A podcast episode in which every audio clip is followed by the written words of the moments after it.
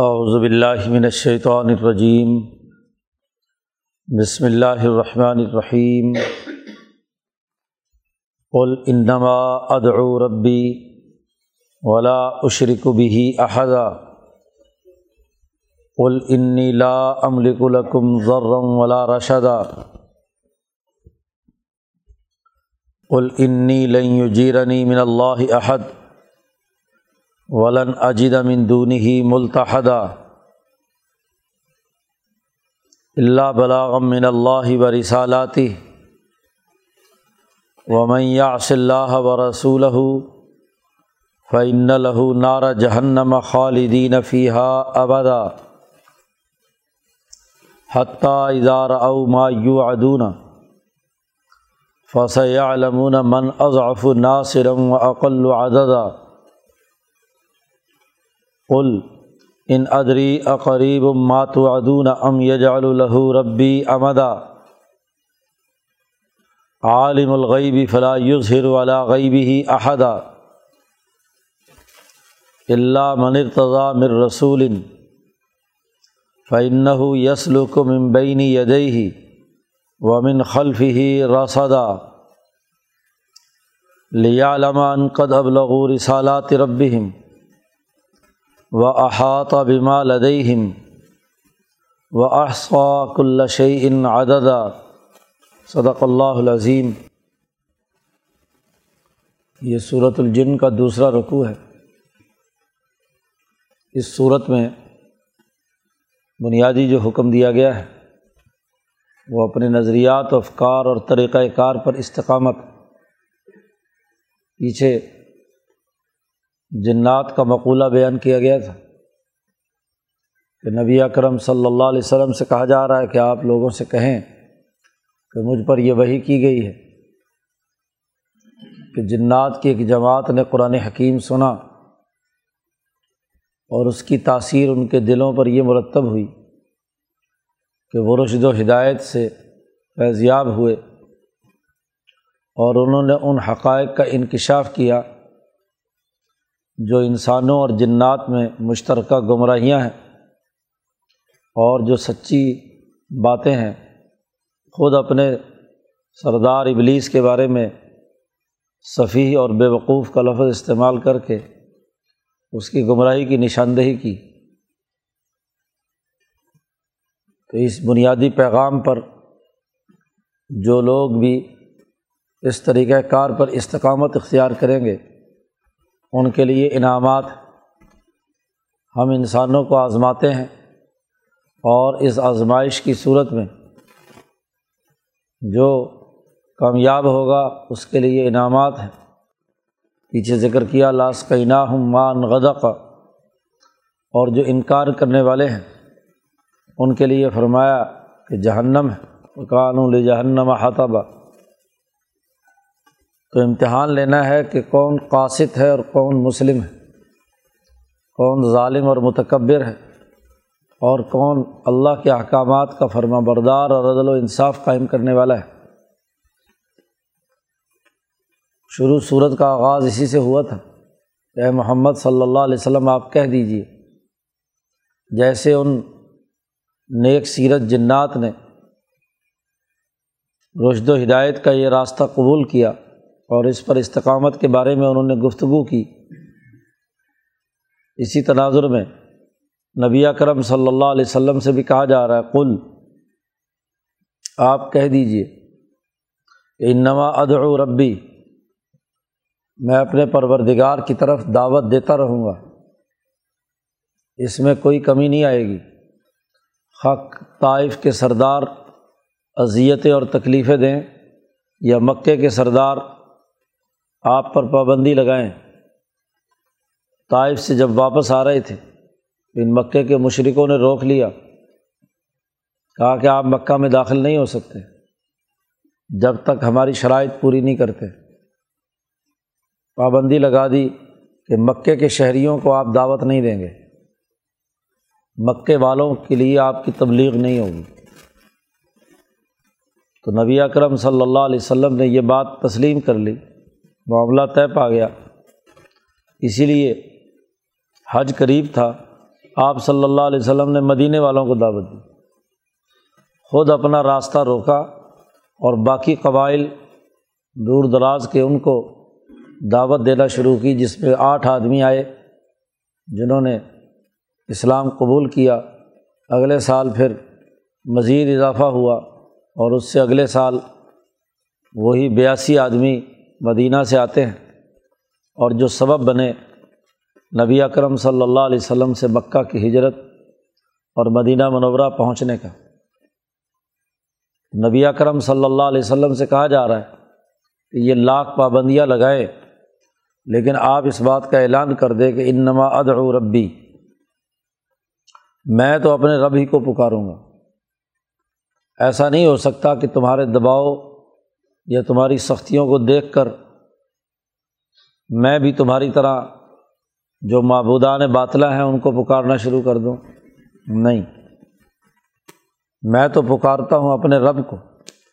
ولا اشریک بھی احدہ اور اللہ کے ساتھ میں کسی کو شریک نہیں ٹھہراؤں گا۔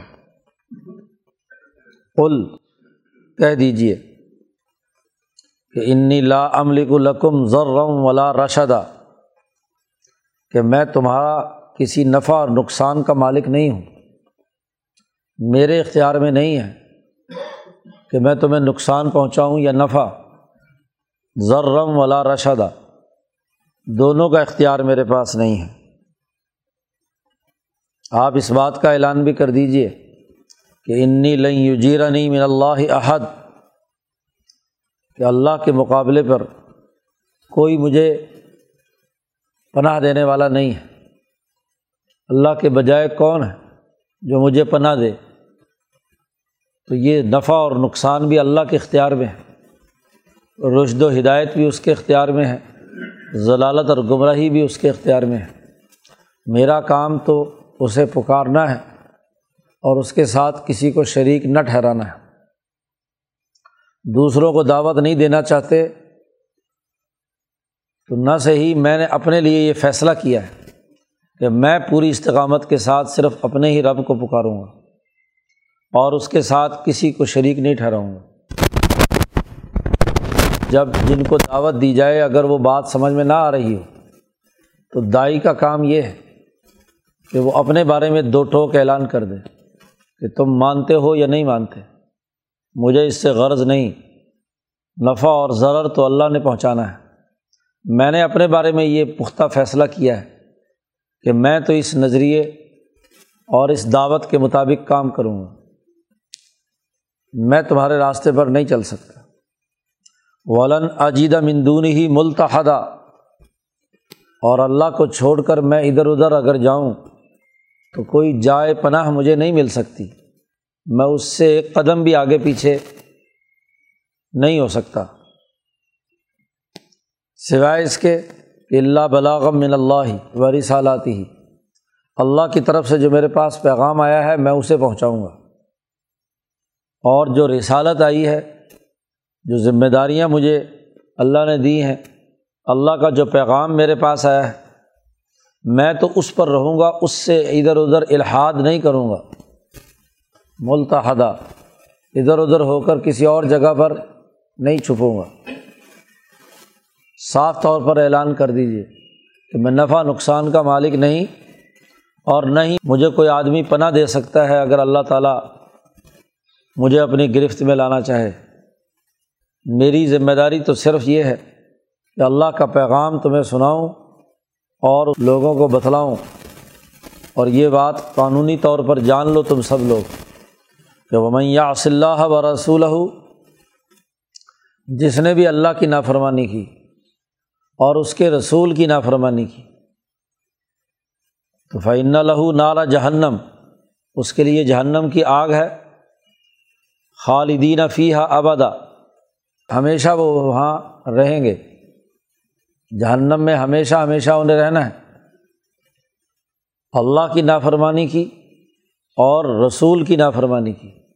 بحیثیت رسول، میں جو اللہ کا پیغام لایا ہوں تو میری اگر تم خلاف ورزی کرو گے تو جہنم کی آگ ہے تمہارے لیے۔ جہاں تک میری ذات کی بات ہے کہ انسانی نقطۂ نظر سے میں کسی خود اپنے مالک نہیں ہو نفع اور نقصان کا۔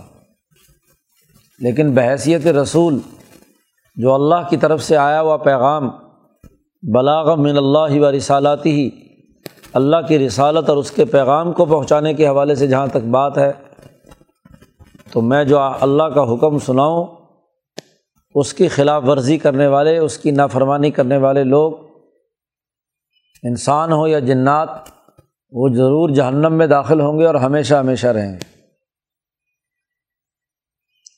اب تو میری دعوت ہے کہ تم اس بات کو، پیغام کو قبول کرو، لیکن یاد رکھو، جب اللہ کی طرف سے عذاب آ گیا، آخرت میں جہنم کا ہو یا دنیا میں تمہاری شکست کا ہو، غزوہ بدر کی صورت میں یا فتح بکہ کی صورت میں۔ حتیٰ اظہار او ما یو ادونا یہاں تک کہ جب وہ دیکھیں گے کہ جو ان سے وعدہ کیا گیا ہے وسیع علمون عن قریب جان لیں گے کہ من اضعف ناصرم و عقل و عددہ کہ مددگار کے اعتبار سے کون کمزور ہے اور کس کے پاس افرادی قوت کی کمی ہے؟ بات تھی یہ کہ جب حضور صلی اللہ علیہ وسلم طائف سے واپس آئے اور یہاں مکے کے مشرقوں نے آپ کا راستہ روکا تو انہوں نے پرپگنڈا کیا کہ آپ کا تو کوئی یہاں مددگار ہی کوئی نہیں، نہ ہی آپ کے ساتھ افرادی قوت اتنی بڑی ہے کہ ہمارا مقابلہ کریں۔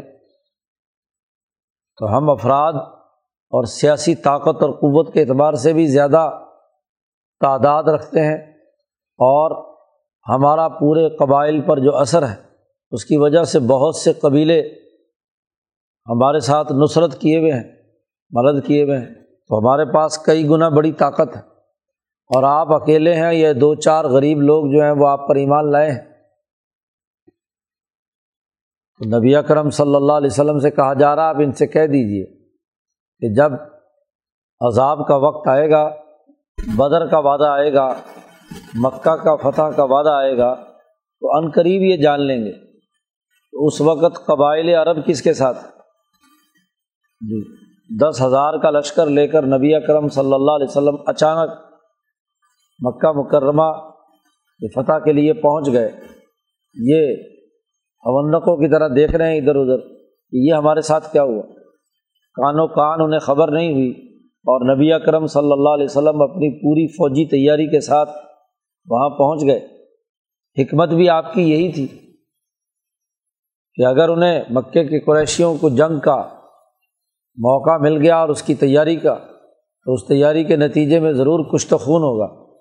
اس لیے خفیہ طور پر جا کر انہیں دبوچ لیا جائے۔ کیونکہ مقصد قتل کرنا تو نہیں ہے۔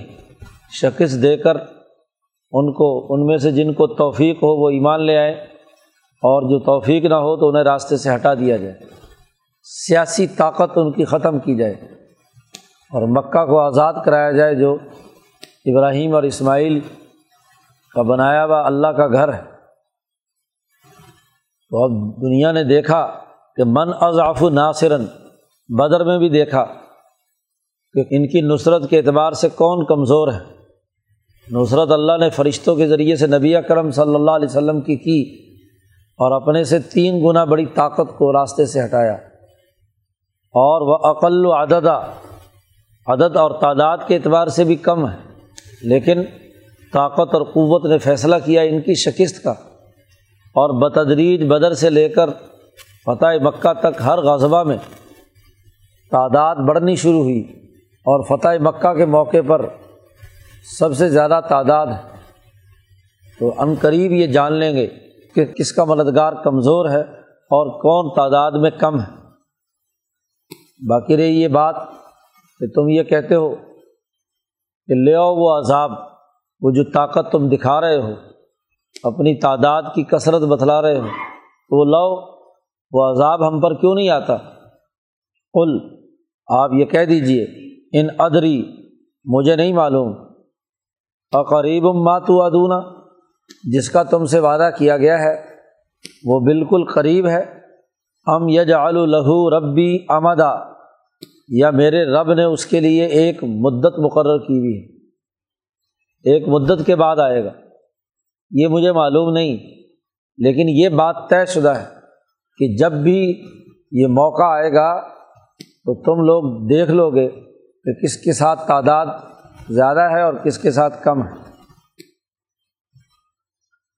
اللہ تبارک و تعالیٰ کو ہی اس بات کا علم ہے کہ وعدہ کب پورا ہوگا۔ اس لیے کہ عالم الغیب اللہ تبارک و تعالیٰ غیب کا جاننے والا ہے۔ تمام غیبی علوم اس کا عالم ہے۔ فلاں یظہر علی غیب ہی احدہ اللہ تعالیٰ اپنی غیب کی باتوں سے کسی کو مطلع نہیں کرتا، کسی پر ظاہر نہیں کرتا۔ سوائے اس کے کہ جس سے اللہ راضی ہو۔ اللہ منر تضا مر رسول۔ اپنے رسولوں میں سے جس رسول کو اس نے منتخب کر لیا، اس کو بتاتا ہے۔ ورنہ غیب اپنا کسی کو نہیں بتاتا۔ کب آئے گا؟ یہ تمام چیزیں صرف پسندیدہ رسول کو بتلائی جاتی ہیں اور وہ بھی اس لیے بتلائی جاتی ہیں۔ کہ فن یسلوک و ممبئی یدئی ہی ومن خلف ہی رسدا اس لیے کہ وہ چلاتا ہے، اس کے آگے اور پیچھے پوری چوکیداری کا نظام سیکورٹی راز بتا دیا جائے ایسے کم ظرف کو جس پر کوئی سیکورٹی اور چیک نہ ہو۔ تو اس کو اگر غیب کی بات بتلا دی جائے تو وہ تو آپے سے باہر ہو جائے گا۔ وہ سارے کو لوگوں کو بتانا شروع کر دے گا۔ نہیں، جس کے پاس جتنا زیادہ راز ہے، کسی ملک اور قوم کا، انسانیت کا، اس کی سیکورٹی بھی اتنی سخت ہے۔ اس کے آگے اور پیچھے بھی ہزاروں لاکھوں فرشتے تمام تر چیزوں سے لیس موجود رہتے ہیں۔ وہ اپنی مرضی سے حرکت بھی نہیں کر سکتا۔ دنیا کا جتنا بڑا طاقتور ترین حکمران ہو اس کی سیکورٹی اتنی ہی بڑی ہوتی ہے۔ اس کے پاس جو ملکی اور قومی راز ہوتے ہیں، خفیہ بٹن ہوتا ہے۔ اس وجہ سے اس کی سیکورٹی کے سینکڑوں طرح کے انتظامات کیے جاتے ہیں کہ کہیں یہ کچھ نہ کچھ اگل ہی نہ دے، کسی اور رخ پر نہ چلا جائے۔ جی آج بھی دنیا میں ہاں جی جو دنیا کے طاقتور ممالک کے حکمران ہیں، ان کی سیکورٹی کا نظام بڑا سخت ہوتا ہے کہ ملک اور قوم کے راز ہیں۔ ریاست کی ذمہ داریاں ان پر عائد ہوتی ہیں۔ اس لیے پورا کنٹرول تمام ان طاقتوں کا ہوتا ہے جو سیکورٹی فورسز کی ذمہ داریاں ادا کر رہے ہوتے ہیں۔ ان کا کام اس کی حفاظت اور اس راز کی حفاظت ہوتی ہے۔ اس بٹن کی حفاظت ہوتی ہے کہ جس کے ذریعے سے دنیا تباہ ہو سکتی ہے۔ تو نبی اکرم صلی اللہ علیہ وسلم رسول اللہ شہنشاہ مطلق نے جس کو اپنا نمائندہ بنا کر بھیجا ہے تو اس کو راز جب بتلایا جاتا ہے تو اس کا سیکورٹی کا نظام بھی بڑا سخت ہوتا ہے۔ اس لیے نبی اکرم صلی اللہ علیہ وسلم باوجود اس کے کہ مستقبل کی آپ پیشین گوئی کرتے تھے، لیکن پیشین گوئی کرنے کا انداز اور اسلوب یہ تھا کہ شاید کہ ایسا ہو جائے۔ امید ہے کہ ایسا ہو جائے۔ کبھی قطعیت کے ساتھ آپ صلی اللہ علیہ وسلم نے بات نہیں فرمائی، جیسے حضرت حسن بن علی رضی اللہ تعالیٰ عنہ جب حضور صلی اللہ علیہ وسلم ممبر پر تشریف فرما ہے اور حضرت حسن پاس بیٹھے ہوئے ہیں اس وقت حضور صلی اللہ علیہ وسلم نے مستقبل میں مشاہدہ کیا، غیب کی بات ان پر منکشف ہوئی کہ یہ حسن دو بڑی جماعتوں کے درمیان صلح کرنے کا ذریعہ بنیں گے۔ تو وہاں یہی کہا کہ میرا یہ بیٹا سید اور سردار ہے، بہت ضرف والا ہے لا اللہ شاید کہ اللہ تعالیٰ اس کے ذریعے سے لا اللہ کا لفظ استعمال کیا۔ امید ہے کہ اس کے ذریعے سے دو بڑی جماعتوں کے درمیان صلح کرائے گا۔ اب غیب کا راز آپ کو معلوم ہو گیا، لیکن لاللہ کا لفظ استعمال کیا کہ شاید، امید ہے۔ یہ جملہ استعمال فرمائے کیونکہ مستقبل کے بارے میں قطیت کے ساتھ کوئی بات کہنا، یہ اللہ تبارک و تعالیٰ کے علم میں مداخلت کیونکہ مستقبل کی غیب کی بات صرف اور صرف اللہ تعالیٰ جانتا ہے۔ اس لیے کسی نبی، کسی ولی، کسی صحابی کے لیے جائز نہیں ہے کہ وہ مستقبل کے معاملات کے بارے میں حتمی اور قطعی پیشین گوئی کرے۔ وہ امید کے طور پر، اندازے کے طور پر کہ میرا خیال ایسا ہے۔ ہمارے بزرگوں کا یہی طریقہ رہا۔ حضرت اقدس شاہ عبد القادر صاحب رائے پوری رحمۃ اللہ علیہ کہ ارشادات میں مستقبل کے حوالے سے جو باتیں، تو وہاں حضرت میرا خیال ہے، میرا اندازہ ہے کہ افغانستان کا مسئلہ چھڑ گیا ہے۔ اب پاکستان میں کبھی امن قائم نہیں ہو سکتا۔ اب اندازے کا جملہ استعمال فرمایا، گو، ان کے اوپر یہ بات منکشف ہو گئی ہو کہ یہ واقعات اسی طرح وقوع پذیر ہوں گے جیسا کہ ہو رہے ہیں۔ تو یہ طریقۂ کار انبیاء علیہم السلام کا ہے۔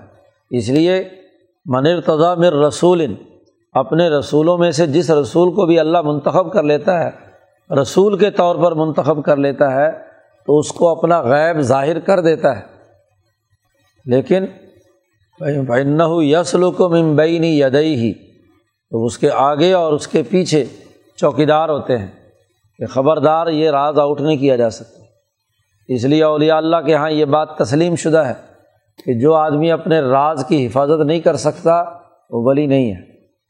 ولایت کی شرط یہ ہے کہ جو اس پر کیفیات اور جو چیزیں منکشف ہوں، کشفیات ہوں، وہ اس کو بتانے کی اجازت نہیں ہے لوگوں کے سامنے، سوائے اس کے کہ اجازت ملے۔ اس لیے امام شاہ ولی اللہ دہلوی جب اس طرح کی کوئی پیشین گوئی کرتے ہیں، تو وہاں کہتے ہیں کہ میرے رب نے مجھے اجازت دی ہے۔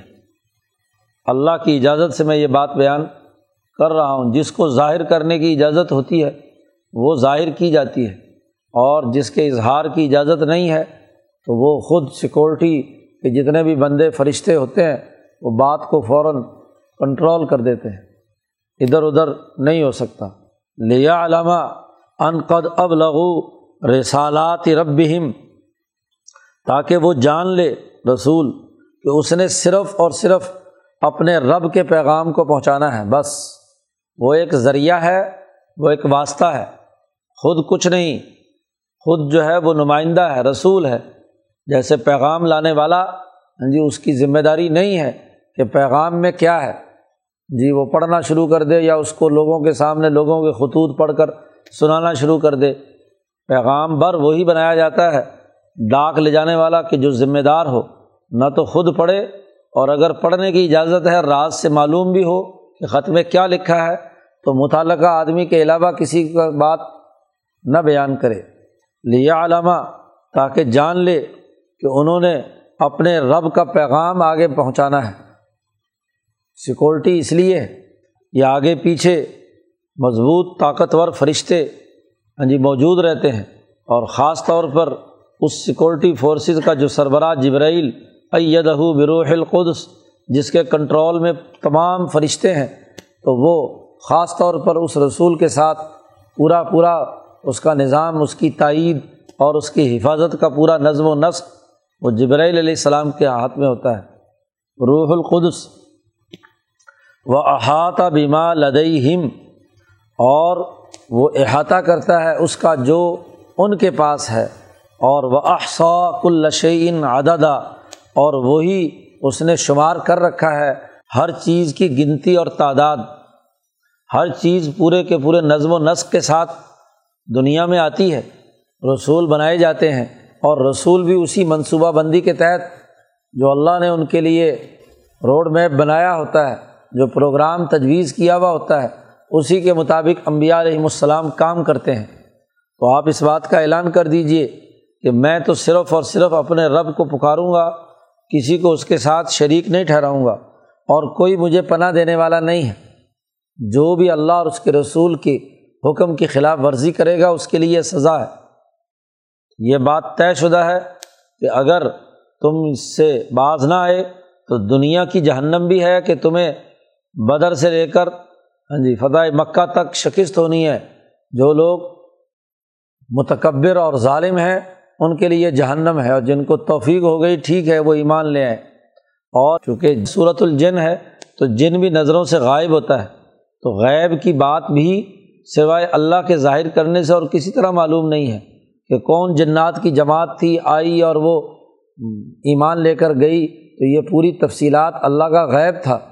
جو نہ جن تم نے دیکھے نہ کچھ، لیکن نبی اکرم صلی اللہ علیہ وسلم کو اللہ نے بتلا دیا کہ جنات کی جماعت آئی اور اس نے یہ کردار ادا کیا، اس نے یہ گفتگو کی اپنے باقی جنات کی جماعت کے سامنے۔ تو پوری گفتگو نقل کی، تو جس سے اللہ پسند کرتا ہے، جس کو رسول بناتا ہے اس کو دیتا ہے اور اس کو اس پورے علم کے ساتھ ساتھ پورا حفاظت کا نظام ہوتا ہے کہ وہ اس دائرے سے باہر کسی قسم کی گفتگو نہیں کر سکتا۔ اسی پر استقامت جو بھی جماعت اختیار کرے گی وہ کامیاب ہے۔ تو غلبہ ضرور ہونا ہے۔ فصیہ علمون امن اضاف و ناصرم و اقل و عددہ جب استقامت اختیار کی جائے تو لیو ذرا الدین کلی کا پورا عمل ہوگا۔ اسی طرح یہاں بھی جو اظہار غیب کا کیا گیا ہے، یہ غلبے کا اعلان ہے کہ جنات تک پر بھی نبی اکرم صلی اللہ علیہ وسلم کا غلبہ ہے۔ وہاں بھی یہ حکومتی نظام قائم ہونا ہے۔ یہ صرف انسانوں تک ہی محدود نہیں، تو غلبے کا دائرہ بڑا وسیع ہے۔ تو غلبے کا بڑا گہرا تعلق استقامت الگ طریقہ پر ہے۔ تو صوفیہ اکرام نے جو طریقت کا لفظ بھی اخذ کیا ہے، وہ اسی آیت سے ہی ہے۔ لب استقام و الگ طریقتی تو طریقت کا لفظ جو استعمال کیا جاتا ہے، بعض لوگ جاہل کہہ دیتے ہیں کہ یہ طریقت کون سی اصطلاح ہے، کہاں سے آئی؟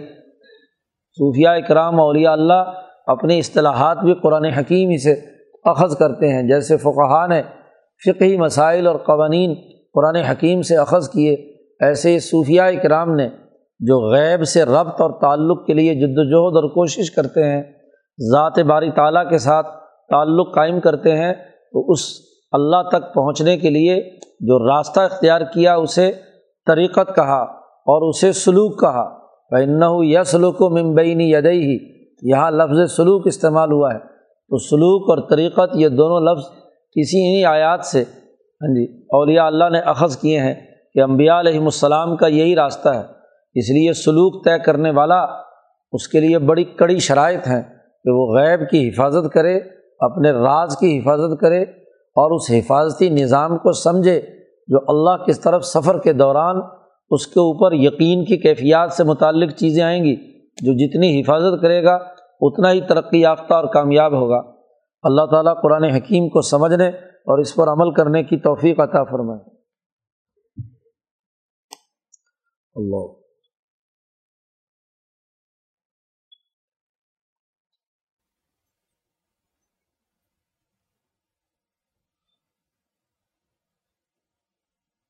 اور